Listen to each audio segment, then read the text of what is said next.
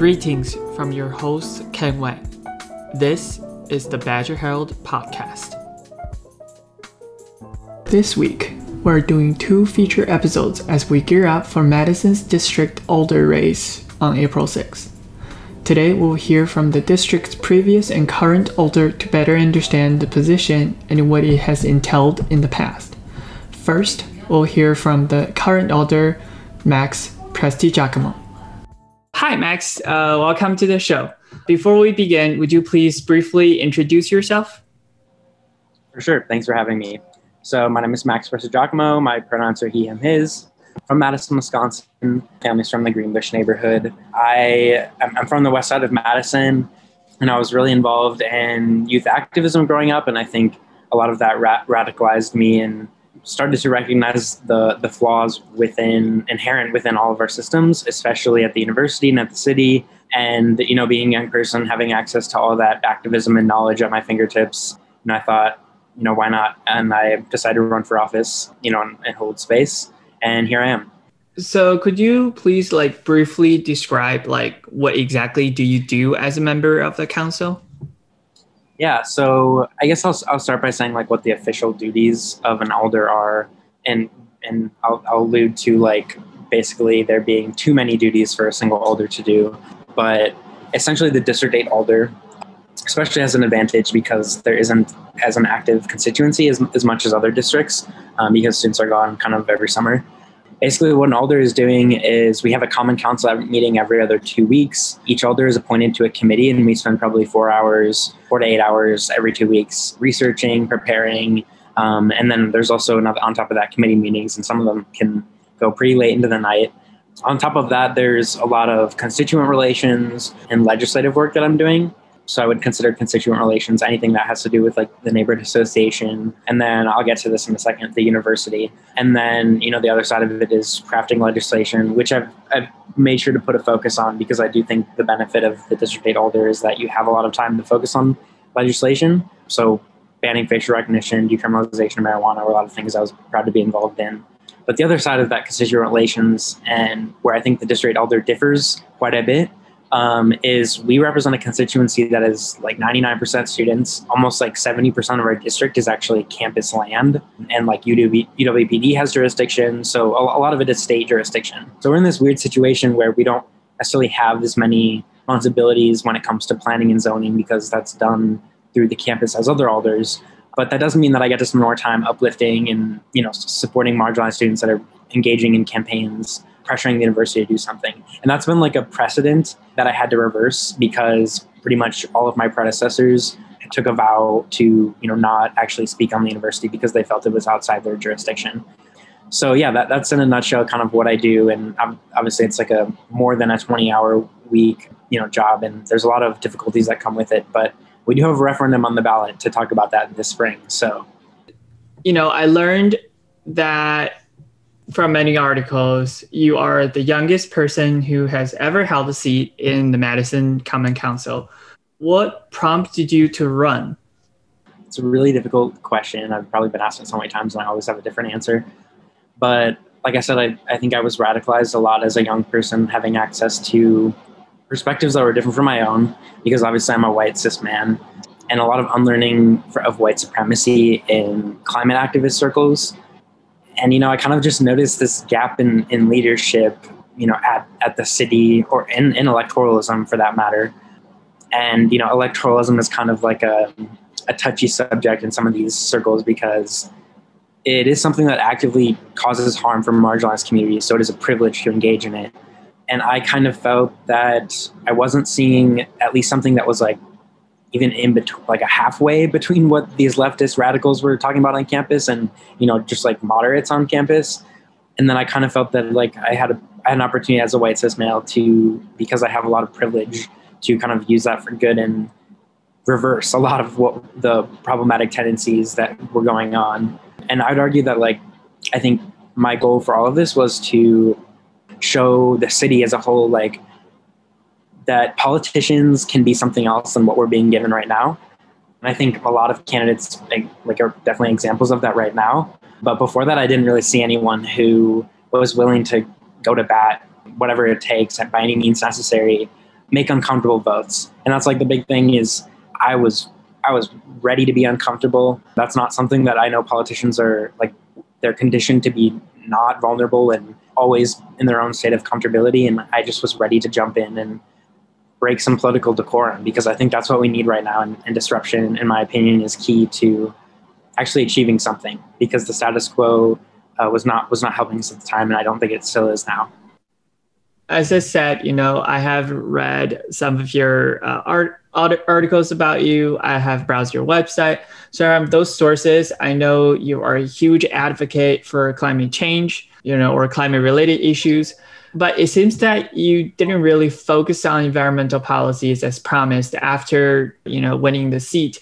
Why is that? What were some other issues that caused th- this shift of focus?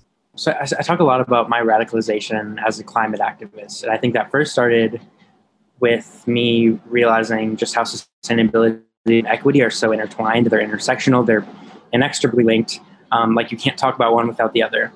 And so when I, you know, I was running as a climate activist, and I always say that no one who hasn't isn't directly serving on the inside can ever put together like an accurate platform or an accurate policy or really fully understand what's going on. And that's just how that's the problem right there. Like it's it's something I've been working to address.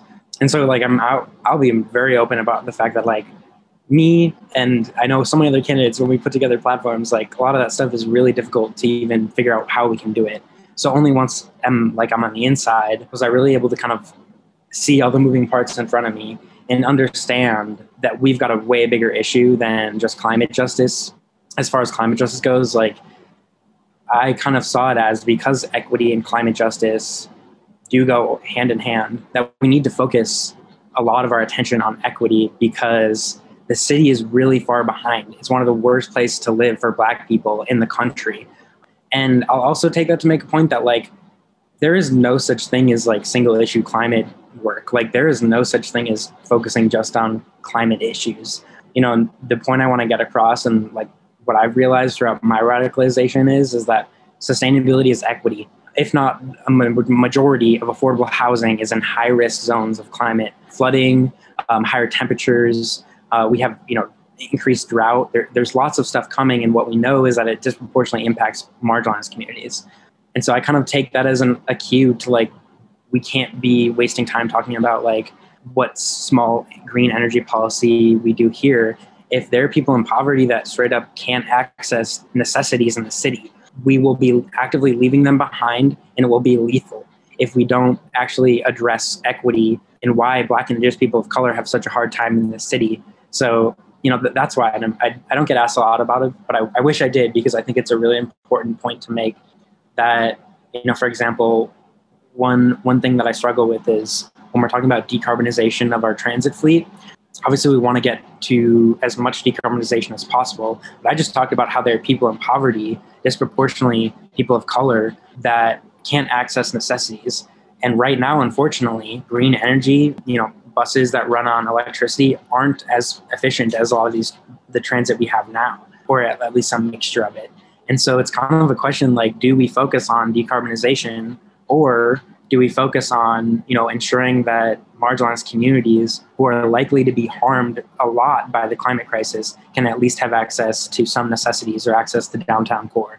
So that's like a, a, an issue that i've been struggling with and I'm, i spend i'm spending conversations talking to both my potential successors about it because i think it's probably the biggest issue that we face as a city figuring out where how to balance equity and sustainability and um, you know how to check ourselves as like a, a predominantly white privileged city so to follow up, you know, what like what current environment, environmental policies are good for conservation of nature and what could the, you know, the city do to be more environmentally friendly?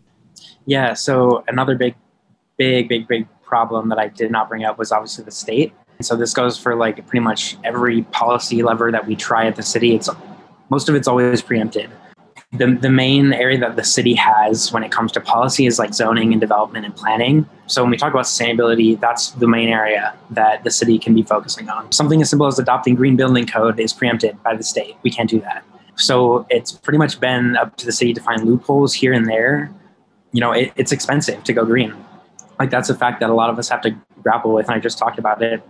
And if the state is actively impeding our ability to actually enforce that. Like a lot of a lot of the policies that I want to enact are are pretty much on arrival. They're going to be voluntary. They they can't be enforced by the city. Um, and that goes for so many different policies, not just sustainability. The one example that I talk about a lot is how we can do green roofs and solar panels. That's probably the most like intriguing and likely, you know, scenario that we'll get is we can lower some some height um, requirements downtown to allow developers to put solar panel panels. Um, and this is something like I'm saying this. It's not something that I have been like the main put, pushing person of that because staff is already because we can't really focus on big overarching policies. Uh, staff kind of picks up the slack and is is working on this. And actually, the planning commission is putting together a package right now of some type of workaround of the, the green building code. But as far as like trying to actually do climate sustainability stuff, I kind of see it as we're in a problem way over our heads caused by, you know, less than 100 corporations. And the problem is way worse than just addressing, you know, building developments. And so that's just kind of how I see all policies of the city is if you want to get something done, you're going to have to put in 10 times the work because it muffles anything that you do and it's designed to push back against radicals that want to disrupt that status quo. So there isn't really something that i could uh, name that's like a, a big climate justice policy. The only real thing we have is like creating a, a climate sustainability plan which unfortunately hasn't been followed through and through by the city. So it's it's a really depressing situation to talk about but you know thankfully we do have some good candidates this time around and i'm, I'm pledging to you know actually be a resource to my, my successor to actually start implementing some of these climate policies, including getting environmental friendly like lights on Lakeshore Path. I think that's a great idea, especially the last thing you just said, because as we all know, Lakeshore gets really dark in the night and it could be dangerous for students to walk that path. Another issue other alders, you know, the the ones before and the the the future ones, the current two candidates focus on is is racial and social justice. Minorities face police brutality all the time. Therefore, you know, many politicians, activists, and community leaders believe in defunding the police. So, what were some initiatives you have taken to push for racial social justice? And what do you think the movement of defunding the police should entail? Yeah, so the goal of defunding our police department, we've got a foot in the door. Um, you know, it's something that I've, I probably like went into it first. I was like, before the campaign and before, before everything, I remember like saying at a campaign meeting that like I wanted to abolish the police, and some people were like taken aback by that. And I think it's become a little bit more accepted now. And so it is something that I was fortunately had time to research beforehand. And so I did actively actively like come into it with an understanding of like Eugene Oregon's um, program um, and how that actively helped people.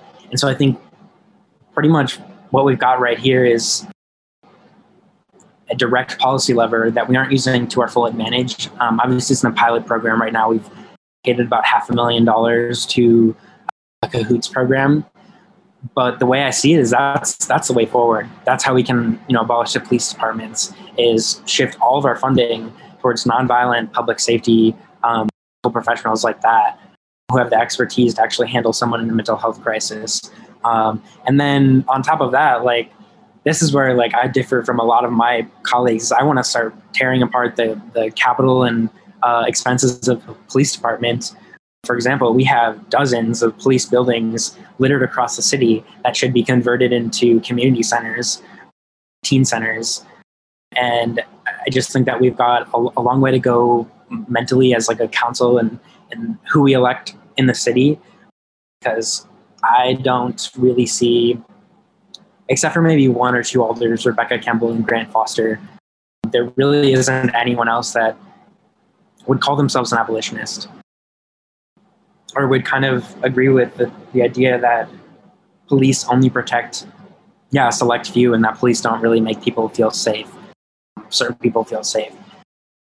Yeah, I think I think we've we've got a foot in the door with cahoots.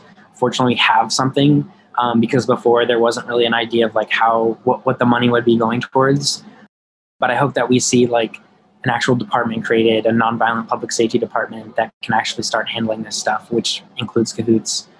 And, and that means UWPD too. And thankfully, ASM's been working really hard to get a, a cahoots pilot similar to what we're, what we're seeing with the county and city going on campus.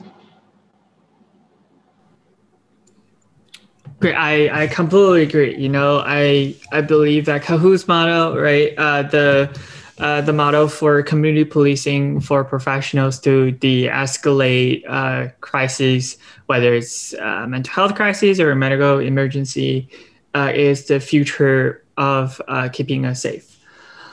Um, besides policing issues, you know, minorities are also impacted by housing issues, especially uh, during this uh, this pandemic. The the exact because of that, you know, the exact existing housing issues um, or crisis has become worse.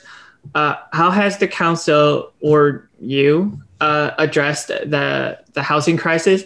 What issues have been resolved, and what are some issues that continue to exist?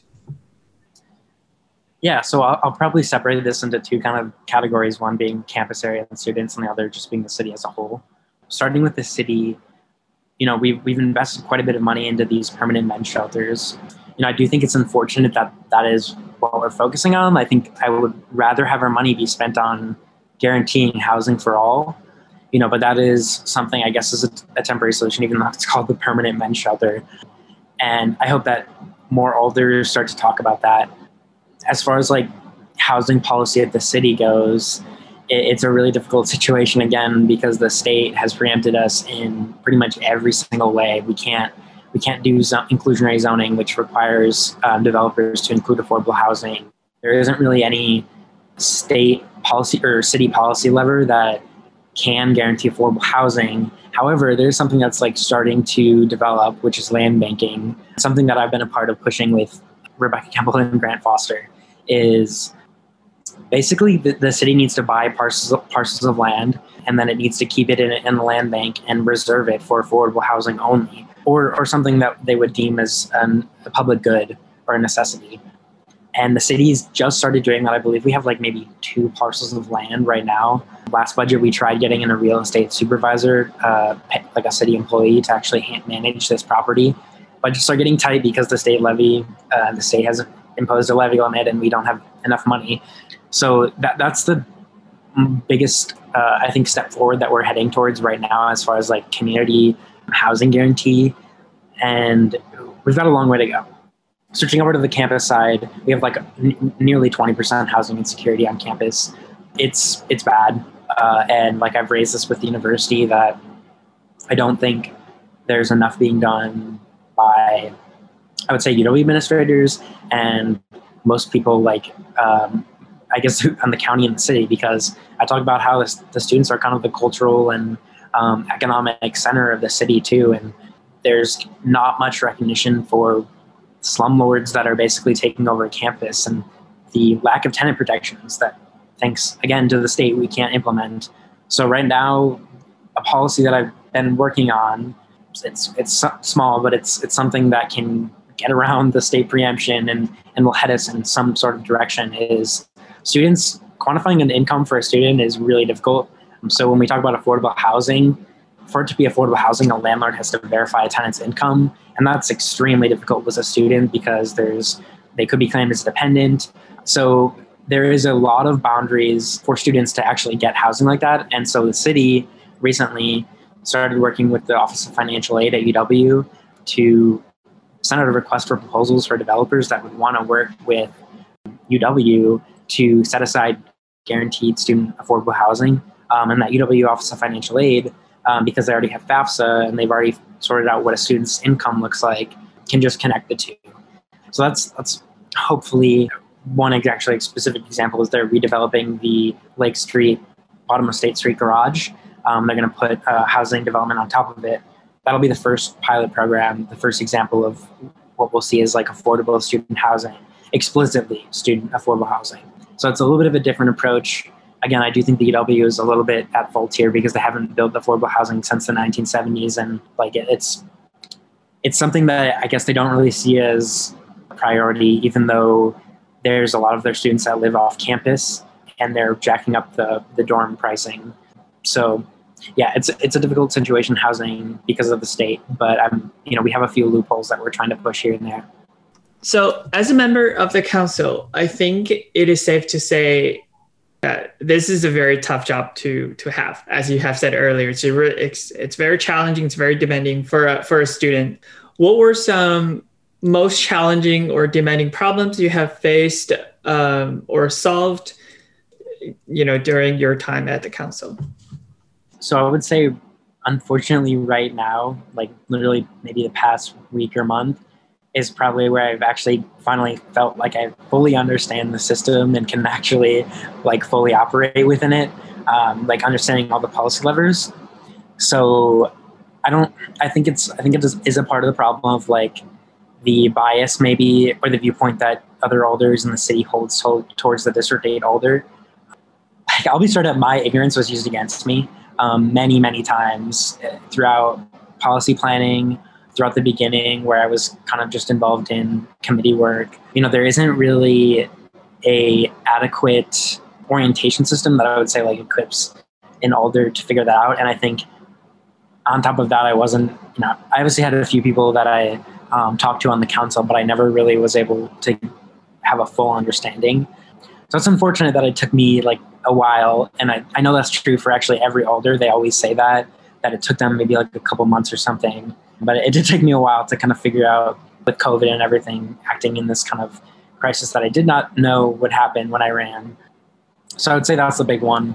You know, to to follow up, uh, you you are a member of the council, but you're also a student at the university. Um, so, as a student, how do you balance your academics and the responsibilities of a of a member at the council? It's really difficult because you know they say part time, they say twenty hours a week, but it's usually just like you're always working or they're always getting an email that's maybe at like 10 at night or like at 6 a.m. And then phone calls, obviously. So I I try to like set out a day every week or so that I'm like not doing council work, and usually that's that's not the case. Um, obviously, I'm like doing my lectures in school throughout that, but I, I kind of use that day to just like uh, reset and just like calibrate to everything that happened and not worry about like all the life threatening like policy decisions that are happening that are being derailed by certain people on the council. I think it's one of the things that I, I talk a lot about is like how the district alder is like a de facto university uh, like student official like has a platform in a way and should be using that to advocate for students. I think that sometimes helps in it all is because when I do like, you know, I have, I have bi-weekly meetings with the, the chair of ASM and the Dane County, Elena Haasl, the supervisor. And so I think that really helps that we tie in these other institutions. So when I am like doing stuff at the council, I know that the students are behind me in some degree and that there, there are students that are listening and that's also just my belief that I think students have are an enormous untapped power source when it comes to like forcing legislative change. But fortunately, I do think a candidate, you know, there's been a coalition built by the BIPOC Coalition, TAA, um, a lot of groups on campus that I, I do think heading into next year, we'll be able to see like how when we do mass registrations of young people for speaking and harness that power, I think we'll be able to see some actual legislative changes in the budget. So, as you know, the April election is coming up. Um, how would you continue to be involved in activism after the election? And what advice would you give students, especially for those who want to pursue public service? I guess what I'm continuing on. Fortunately, we just elected an amazing state representative, Francesca Hong, uh, into state office. And so I've been kind of actually doing a lot of work and continue to do a lot more work in that office. And I think in that position, I'll be able to help a lot of like my successor. I'm also going to be in uh, the ASM Student Council, so I think you know I've got, got a lot of university stuff planned that I you know obviously think it should have been done years and years ago.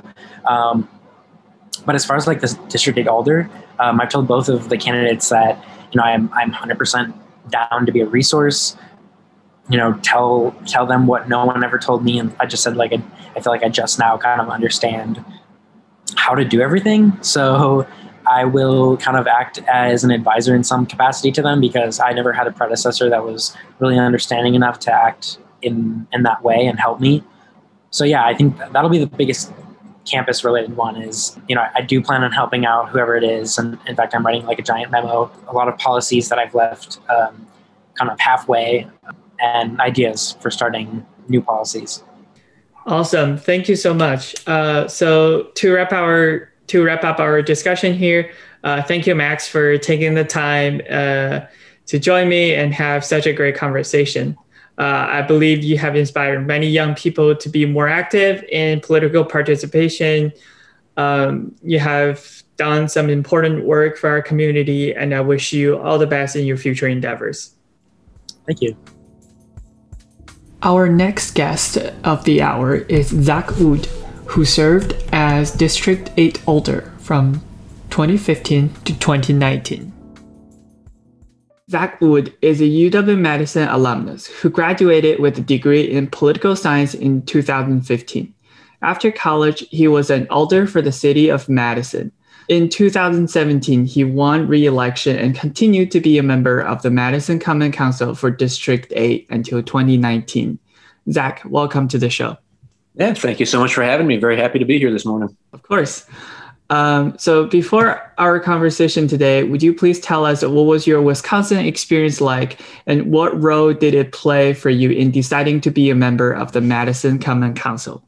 So after spending time at UW Madison as a student, the district I represented encompassed most of, I guess, the campus proper.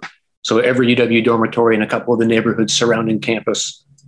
Um, it was also my time at UW that I think really both familiarized me with the neighborhood I ultimately represented, um, and also kind of got me plugged into campus and city government. So immediately upon entering school, I got involved with the College Democrats, worked on various campaigns, federal, state, and then eventually local. Uh, it was actually one of those local campaigns that kind of inspired me to run. I worked on the reelection campaign for the previous District 8 Alder, uh, Scott Resnick, and that really opened my eyes to, you know, how much you can impact the day to day life of, of your neighbors at the local level. I mean, we all talk about the, the slow pace of federal and, and state government, um, which has gotten slower recently. But locally, in an aldermanic term or two, you can you can make some change. You can really represent people, you know, the people who live in the communities around you. I th- found that to be really exciting. So, as a political student myself, with uh, recent events such as Black Lives Matter movement and um, you know the advocacy for Stop the Asian Hate, what did the scenario for racial equity during your terms as an alder look like? How did you push for social and racial justice for minorities, and what are what were some issues that have been solved and some that continue to exist? Sure. So the I guess I'll take part of that from from back to front. I think the issues of the horrible, very very deep seated inequities in, our community and in our country will take a very long time and a lot of effort to really solve. Um, they, they've been in existence since I mean before we were a nation, truly, well before 1776 and and the our, our Declaration of Independence from England. There was already generations of slavery in this country. So it, it goes longer. Than, our, our sins are longer than our, our nation's history. As far as, as what the environment was like, I don't want to minimize the lived experience of our communities of color because they've known of these issues as long as they've been alive because they live it every single day. But I will say that from a sort of political consciousness, the Race to Equity report in 2013 really put equity and, and Madison's uh, failures in that regard kind of at the forefront. Um, that was, I don't know if you are familiar with it, but a report run that kind of highlighted Madison as one of the, if not the worst community in the country to be a Black person. And I think to a lot of white Madison liberals, that was eye opening because it didn't really jive with the narrative of this being a, a wonderful progressive place. That was immediately followed by Ferguson and then the killing of Tony Robinson in the, the years following, which I think only served to prove the extent to which those issues exist, even in Madison and listeners can't see the, the air quotes I just put up. Um, but there, there was kind of that feeling I, I felt there, there was this perception that, well, racism's a Southern thing. It is not. It is very much not. Um, and I think that that forced many in Madison's sort of political scene to begin to grapple with that. And, and, and I think we did see, if you look at campaign literature from, say, the mid 2000s, 2006, 2008, to now, you have seen just the frequency of the words, you know, race, social justice, equity. It, it has become a, a, bigger focus as it needed to um, locally. And I mean, we've also frustratingly seen how long it's taken to move the needle on some of these issues. There are issues that the council is tackling now that we tackled or talked about, had the preliminary discussions about during my first year on on, uh, on the council. Uh, as a, a student of color myself, thank you for acknowledging that because not everybody is open-minded and willing to acknowledge the fact that the existence of white privilege and the bad things that happen with it. You know, while we're on this topic, right, pushing for social and racial justice um, also exists in other capacities, such as housing issues, mm-hmm. uh, which is something that you have addressed in your campaign or during mm-hmm. your time at the council. What was the most pressing housing issue back then and how was that different from or similar to the housing crisis we have now due to the pandemic? Sure. So the, the pandemic has, like so many things, just thrown an additional wrench or, or complicating factor into an already really difficult situation. Um, beyond the pandemic, Madison still has a housing crisis. It's unbelievably expensive. Something that I brought up during my campaign is just a, a point that I wanted to drive home. For an in state student, especially, we talk plenty in sort of the, the state and national discourse about the unbelievable cost of higher education, which is a thing we need to talk about. It is preventing all but the privilege from chasing higher education in many cases. But you can spend almost as much at UW on an apartment as you do a year in tuition. And that's another obstacle that still doesn't get enough discussion. If we want to create an equitable society, an equitable future, an equitable Wisconsin, that's something we need to address. If people of all backgrounds can't afford to attend the university, and that's not just tuition, but actually like living there, getting the UW experience, you're failing. You're, you're not creating an equitable Wisconsin if, if everybody doesn't have access, real access to your institutions of higher ed. So that was always a priority of mine. Um, the biggest issues as far as lack of housing affordability on campus are still there. And that is another one of those incredibly complicated and, and very, very um, old issues. I, it, as Madison changes, the downtown is getting a little bit younger. We've all seen the demand from fairly affluent young professionals driving a very expensive housing development. I like to talk about things that even happened before that, right? So you have the state seat of government. We know that where state governments are located, there tends to be pretty strong economies just because of all the jobs involved in that. We also have a world class research university, the UW Madison, separated by a one mile street on an isthmus with a height cap um, due to the capital. So a housing crisis was, I think, always going to happen here you've got two perpetual engines of economic growth, limited dirt to build on. You also can't build down because of the water table.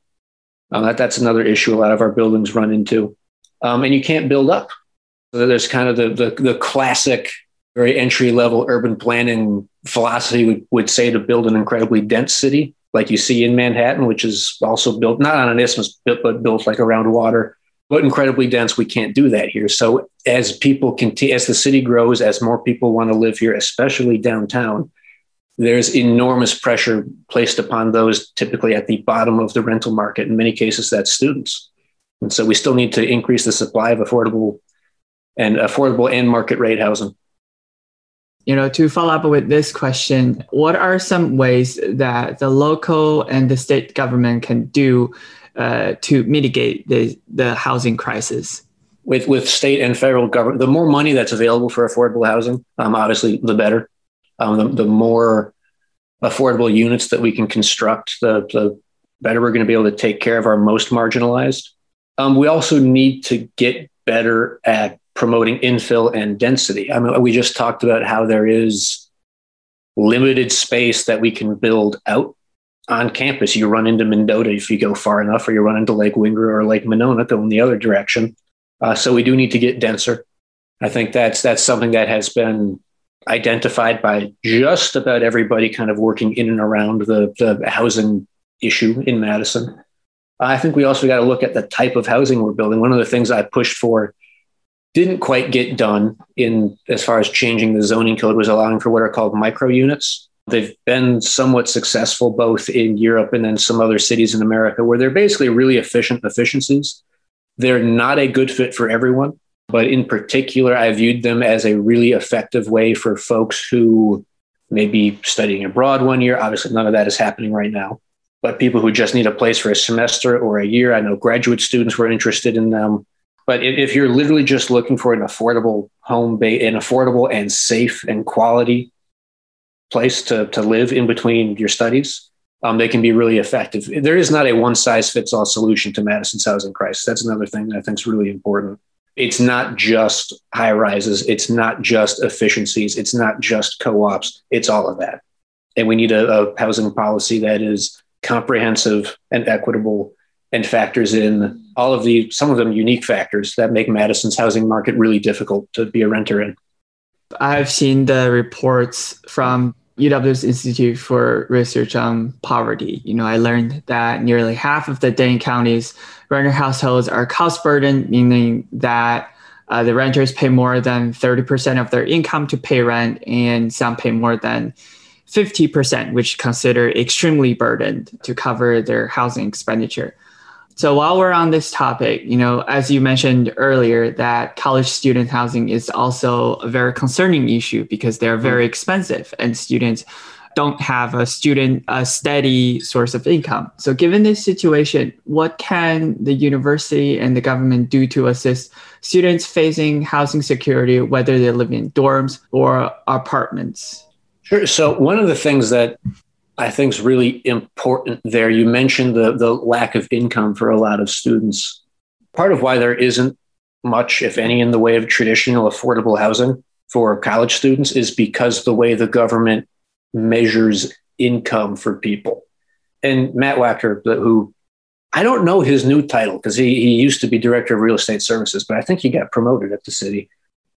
We talked about essentially trying to come up with a way to really view true affordability of student housing, potentially by creating a partnership that we discussed with the bursar's office. What we wanted to get, we wanted to get a true sense for income and ability to pay for housing. Because one of the issues we ran into when we, we looked at and other campuses have tried this, trying to do an income based housing model, students with the wealthiest parents have incomes of zero because they don't have a student job. They're not working on the side.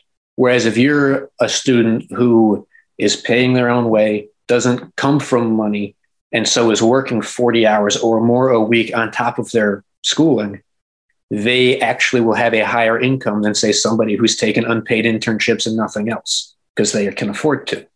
The internships are a whole nother side conversation, unpaid internships, incredibly privileged institution as a whole. Uh, we don't need to go there, but there, that's one issue that we tried to figure out, and, and, using the bursar's office was was a way that we looked to kind of mitigate that. I actually did not know that, so I thank you uh, for that. Um, so just to follow up, you know, international students are a very important part of the mm-hmm. UW community, as you know. I myself, for one, is an international student. So, what about international students in this uh, you know housing crisis. Like they charge international students the most even though tuition the same but they they up the price in housing. And some of them you know may have uh, financial insecurities. So mm-hmm. how can the university acknowledge that? This is probably a statement that could be applied to a lot of things but i really wish the university would live its values. Um, I, I, think that everybody in bascom would tell you that we believe a, a truly international and global student body provides a better, more enriching campus community for everybody. And they would be correct in saying that. you then need to treat people like that. Uh, if you actually want to create a welcoming community, that should be reflected in your housing policy. That should be reflected in the culture you create. That should be reflected in what you charge people to attend your institution. So that's really where I would start. I agree. Uh, I think as an international student, I think sometimes you know UW doesn't always provide the support that international students need earlier i think there was an article from the herald that's called cash cow or like true members of the community in the feature mm-hmm. section uh, so to our listeners if you haven't checked that article out please do so i digress as we are talking about you know student financing in, especially in terms of housing how can students enroll in affordable housing plans to reduce their financial burden brought by high tuitions sure so that is an area where, and I argued this while I was on the council, argued it while campaigning, that there is kind of a nationwide policy failure because it's very, very difficult. In many cases, students aren't eligible. Full full time college students aren't eligible for a lot of things, subsidized affordable housing, high on that list in many cases. So, unfortunately, there isn't really an excellent answer there. And that is absolutely a blind spot in uh, regulatory policy. Another important issue that you have acknowledged is our climate change and environmental policies as mm-hmm. a member of the council. How did the Common Council work on addressing climate change during your term? What are some things that the state or the local government should improve? Sure. So that was arguably my proudest accomplishment in my four years on the council. Uh, I was one of the lead sponsors on Madison's commitment to 100% renewable energy.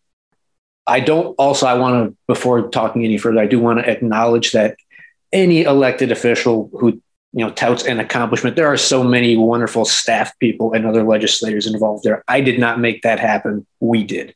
So i just want to acknowledge everyone else who worked really really hard on that including the, the policy professionals who actually like wrote it. And so that yeah one of the things that the city of madison can do to promote sustainability is to actually try to hit that goal or maybe even exceed it. I think we then need to look beyond just city operations. I think that there's a huge need to look at everything from the way we prioritize types of transportation with our infrastructure. This is, again, kind of a, a theme that we come back to, but we need to live our values. And we talk about all the time this need to move towards a, a sustainable, greener future. We all acknowledge that that involves significantly less car travel.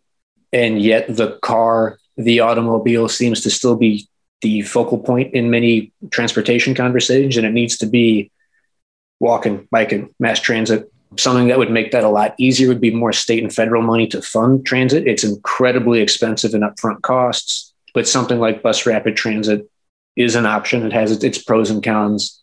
I would love to see this city someday have the money to do fare free transit. The fact that there is a cost attached to the bus is prohibitive for a lot of people the bus pass for UW students is a wonderful thing. But if you're not eligible for that, or as soon as you graduate, it's either very expensive to buy the passes or $2 a ride, which is prohibitive for a lot of people. And we could talk about that for several hours. So I'll, I'll stop there to avoid derailing the interview.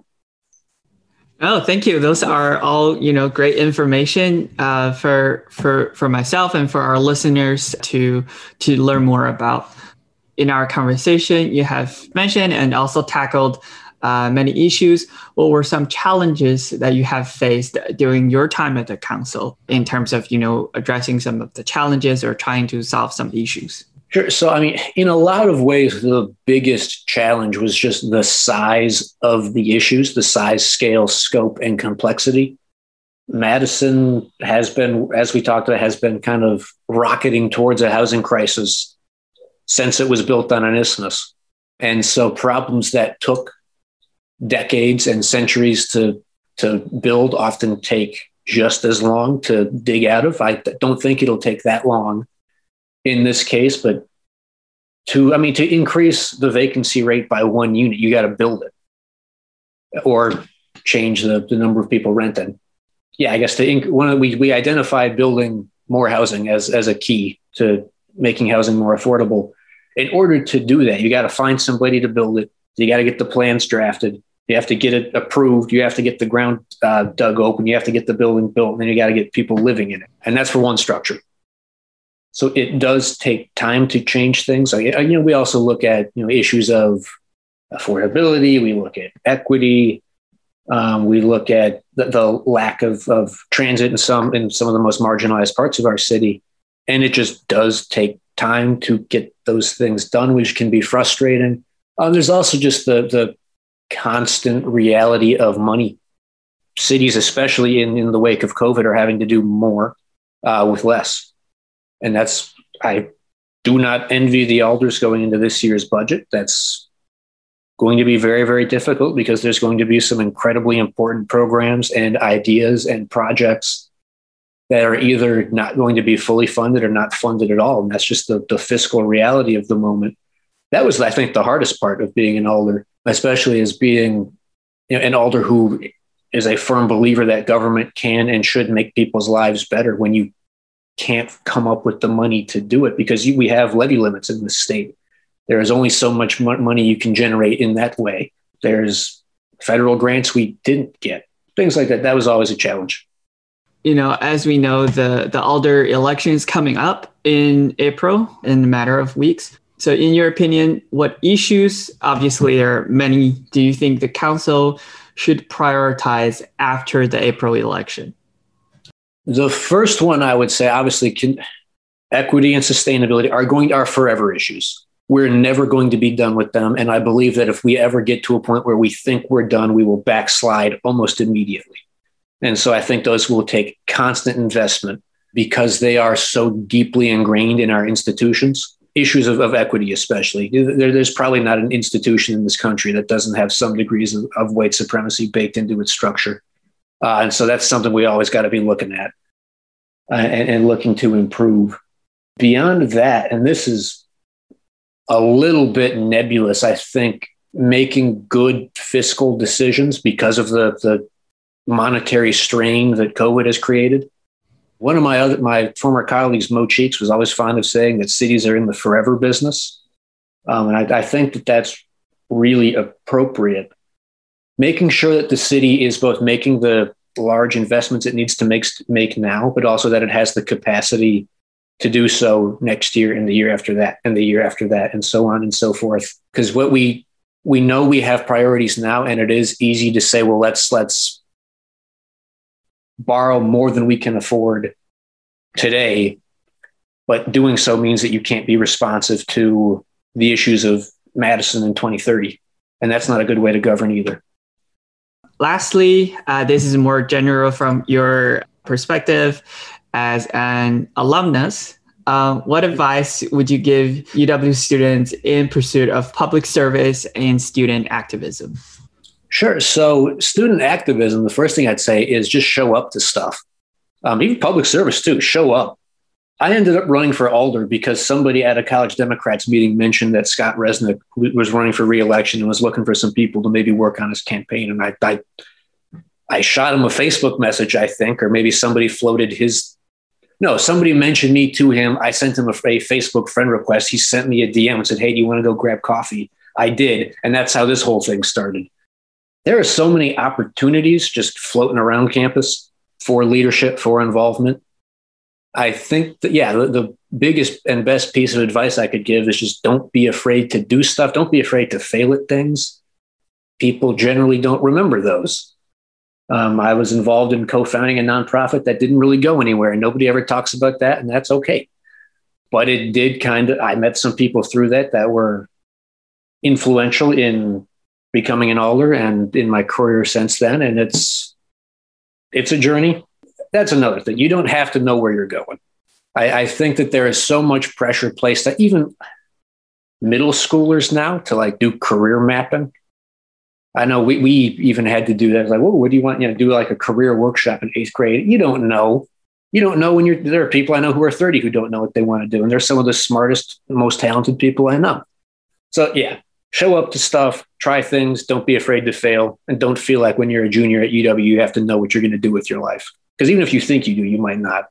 To wrap up here, uh, thank you so much, Zach, for taking the time to come to our show and have such a good conversations with me. I learned a lot from you today, and I think this conversation will stimulate a lot more conversations and will encourage community leaders, uh, student activists to take charge in improving the uh, status quo. So thank you so much, Zach. Yeah, thanks for having me.